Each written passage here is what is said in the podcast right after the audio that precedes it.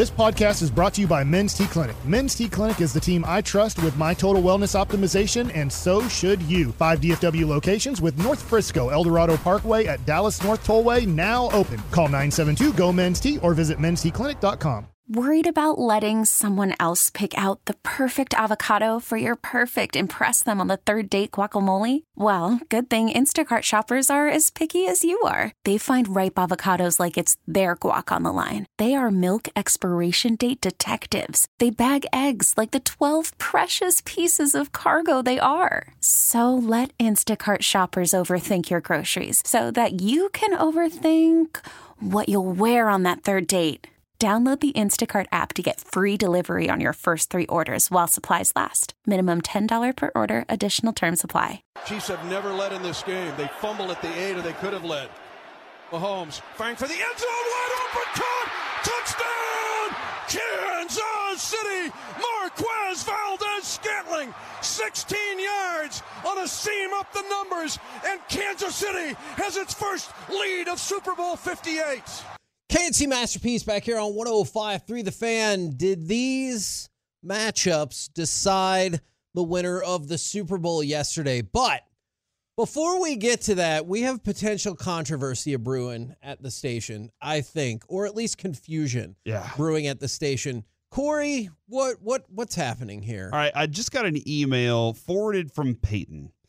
And Peyton Peyton, is on with uh. Sean and RJ and Bobby in the morning. And he uh, he does the payload, which is a pretty good segment if you've heard it. I agree. I just wish it was still called WrestleMania. Um, nobody would know that. Nobody would understand it. The now he and Alec have had a bit of a tiff hmm over the last month and a half or so. Oh, do we need to do AM on the FM to give him the platform for this too? And Alec, I I am shocked at you right now. I I'm shocked because I don't know what happened. Okay, well, I don't I don't think you ever realized that this email would get out, but here we are. Oh no! I'm not From- Jon Gruden. From Alec Medford moly. to Peyton Russell. The subject says F you, comma, B. Oh my! And then the But the whole words, the real words. I Yes. can't yes, yes. No, I know, but Yeah, I just so can't they say know, it. they're not just doing letters; they're spelling it out. And then That's a good point, Mike. I don't know about this. Um inside the body of the Mhm. email says P A H and ho is what it there's there. S my D. Oh my god! Talk about my hair again. Like S and D Oyster Bar. I've been there like a long time ago. It's a good place. no. Uh Oh. talk about my hair again and I'll F your mom. So that's that was Alec just emailed this to I Peyton did not. out of nowhere. And then for some reason this doesn't make sense to me. Peyton forwards it to me. Like what am I supposed to do with this? Do I do I submit this to the boss? I want you to know that Peyton Russell is back here working on him. stuff, and he is red faced, crying, laughing. Yeah, he's working very hard for uh for the show and you're just going after him like this and I'm kind of concerned, Alex. So I know exactly what happened. all right. I left my email open because I had a phone call to take because my bank called me. And I'm in the Fan Flash studio and I had my email up because Kevin sends the email with the show sheet and everything. Uh-huh. So I was trying to print stuff, but I had to take that phone call and it was noisy in here. Okay. I was on the phone for about 20 minutes. I come back, my email's closed out. I'm like, huh, okay. And you tell me about this information. This is news to me. So he's saying he got hacked. What do you think about this story right here? Sounds like a cover up to me. Sounds like well, hold on. What are you why are you looking at me like that? I'm just saying. You're saying you got has, hacked. Has Alec learned nothing from our show? Own your mistake. Yeah. Admit to the people that you're a flawed human being, and we will all. oh, I'll admit that, but this is not what happened. This Okay. is this is weird, man. This is a weird the things you say to him uh whenever nobody's looking one's Alec. dying. Yeah, well, I guess but the feud continues it appears between Alec and Peyton Peyton. in himself. It's a big battle of producers. yeah. Man, we might. I wonder what Lucius has to Do say. I so do I forward this to HR now? How does this I did not what's the next that. step? From the 214 Team AM on the FM, we might need to have that happen tomorrow for a re- a full on response. All right. When is Chris Strong going to send his reply? on Thursday is So I, I was reading this article from Sports Illustrated, the part that still exists. Is So this is an AI article. Yeah, maybe actually. Is they had four key matchups that will decide the game. And I wanted to run through these and see if you how you think these matchups played out and if this is what decided the game. Key matchup number 1, Christian McCaffrey versus the Chiefs run defense. And I'm kind of conflicted on this because it felt like Christian McCaffrey got a lot, though not all, of the yards he wanted when he wanted them. But it also felt like the double team punch out of the ball on the first drive made it gigantic advantage Chiefs on this. It to me felt like they should have ran more. Yeah. So I, I will give credit to Romo who was harping on that for them. So looking at the stats, McCaffrey 22 carries for 80 yards, 3.6 an average. You would say Chiefs won that battle. Yes, Anytime you I hold a guy like McCaffrey under four yards per carry, that would mean he had a bad game. But to your point, I felt like his first two or three first two carries were for 20 yards. Yeah. Like he it was 6 yards I think the first one and then maybe 12 yards the next one. So if I know you can't do this. I know there's somebody who loves doing this. Well, they ran for 160 six and yards. they're like, well, Yeah. one of them was for 70 yards. So if you take, well, they all count. Okay. So I would say that McCaffrey, the way he ran the ball early, you would think to yourself, all right, he's going to have a big game. But then from after that first drive, there weren't many big plays from McCaffrey in the run game. So I would lean on Kansas City won that battle, but I don't know. McCaffrey 22 carries sounds like a lot, but maybe they should have ran him more. The the Niners ran the ball 45% of the time in the first half and 42.5% of the time in the second half. I, would not they- have guessed it was that close. Yeah, it was it was as balanced as it, as it could be, Okay. and I think Purdy at one point threw six straight times, uh, and out of their first ten plays in the second half, and that's because the defense for the Chiefs said we dare you to throw the ball, and so he does. That's what I mean. He goes up to the line, he sees it, he's like, all right, this is my best option, and that's when they were at their best. They had 17, 9, and 20 yards across four plays in that span. So that's a that's a, a significant factor. But I I do I agree. I felt like McCaffrey got what he wanted, but maybe that played into the hands that the Chiefs wanted. Okay, what do you think about this one then? Because this is another one, and this is, I think, why the game was so close. Because you felt like maybe one side was winning, but when you really looked into it, maybe not. Patrick Mahomes' awareness versus the 49ers front. So I know, did he get sacked three times, I believe? Yes. Yes. But I think his awareness, he did pretty well because there were at least two plays where I thought I was amazed that he held on to the ball. I think the Randy Gregory play was one of them where Randy got a hand on him to try to pull him down, but that alerted Mahomes to know, hey, protect the ball. Whereas if Gregory could have just hit the ball, but he wasn't close enough to do that. Like, I'm not saying Randy Gregory did the wrong thing at all. It was a heck of a play to catch him and slow him down. But if he was a little tiny bit closer and could have just punched at the ball, that was going to be a fumble. But good awareness by Patrick Mahomes.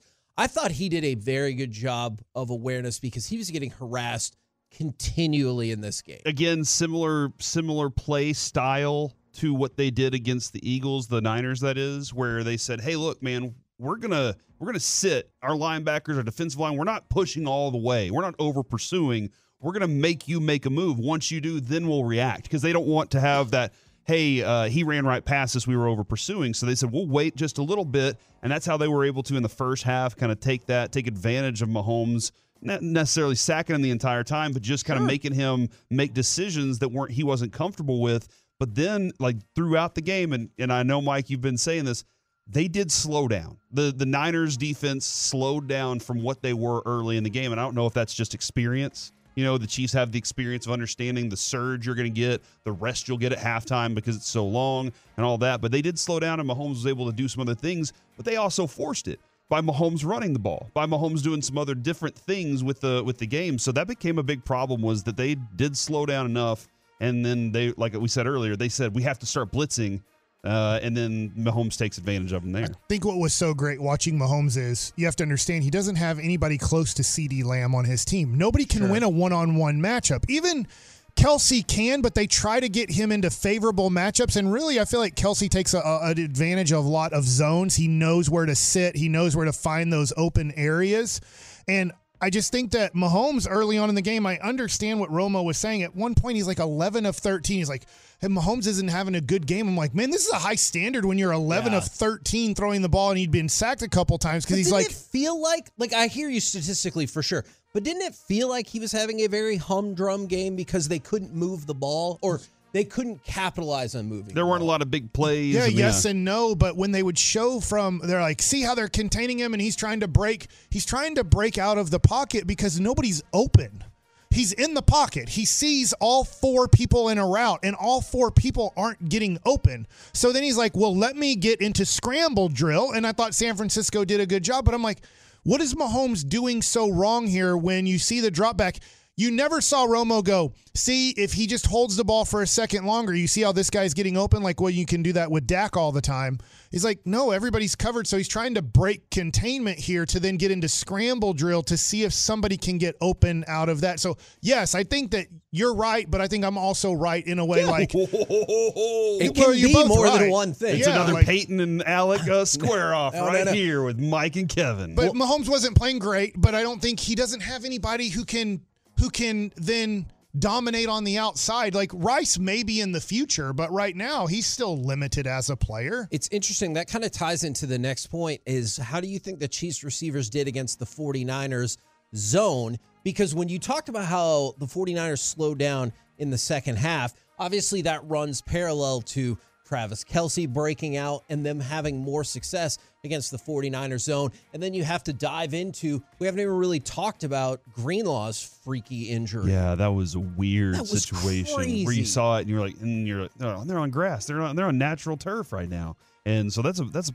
the there were a couple of things, uh, some of the motion that they did to set that up, but also their mesh. Like their mesh is where that really, Kevin, they took advantage of the zone because they have crossing routes underneath that set up. Rice has one and Kelce has one that were significantly big yards because they were able to cross up the zone and Mahomes was able to pick up what they what where that open space was about to be on which side. And then later in the game because they did that, it opens up another moment. I don't know if you if you recognize this. There's a moment where Mahomes sees that mesh, Rice and they cross, but Kelce recognizes that Mahomes has space if he wants to run. So Kelce, while he's running across field, sees it, turns upfield, and just goes, takes a safety with him. And then Mahomes is able to pick up a first down. So, Kevin, for what they did against their zone and the ability to go up against that front four, I thought they played like it had to take a lot of patience to get there.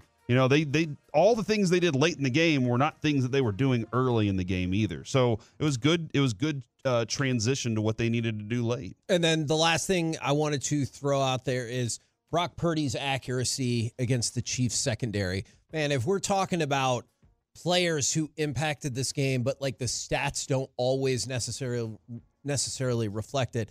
I thought hell of a job by the Chiefs secondary Yeah. for the most part yesterday. Yeah, it was wonderful. Um, and there there were a couple of drops by Deebo, right? Like he had he had a couple that you were like, wow, that was not typical of him. And McCaffrey, I mean, they Romo calls it out. He finally gets the coverage he's looking for. Brock Purdy, and he has to call a timeout because it wasn't what it wasn't what he had single coverage with McCaffrey for an easy first down, and they have to call a timeout. But yeah, man, they were they were fantastic. That's last another night. question I have. That had to be a cramp by Deebo Samuel. There's not a human being alive. I don't care how strong you are. hamstring. hamstring. Yeah, you can't rip a hamstring or strain a hamstring and then just go, I'll just play through it and just run normally. So I'm assuming when he had the hamstring issue, Yeah. it cramped on him. There was nothing that was like a rip or a, you know, a major strain or anything. And I know we'll talk more about Greenlaw as we go along, but when you saw that injury, and when I thought at the moment that Deebo was like hurt, hurt, I was like, man, this is just not their day. They're dropping quality players left and right. Baseball is back, and so is MLB.tv. Watch every out of market regular season game on your favorite streaming devices, anywhere, anytime, all season long. Follow the action live or on demand. Track four games at once with multi view mode and catch up with in game highlights. Plus, original programs, minor league broadcasts, and local pre and post game shows. Go to MLB.tv to start your free trial today. Blackout and other restrictions apply. Major League Baseball trademarks used with permission.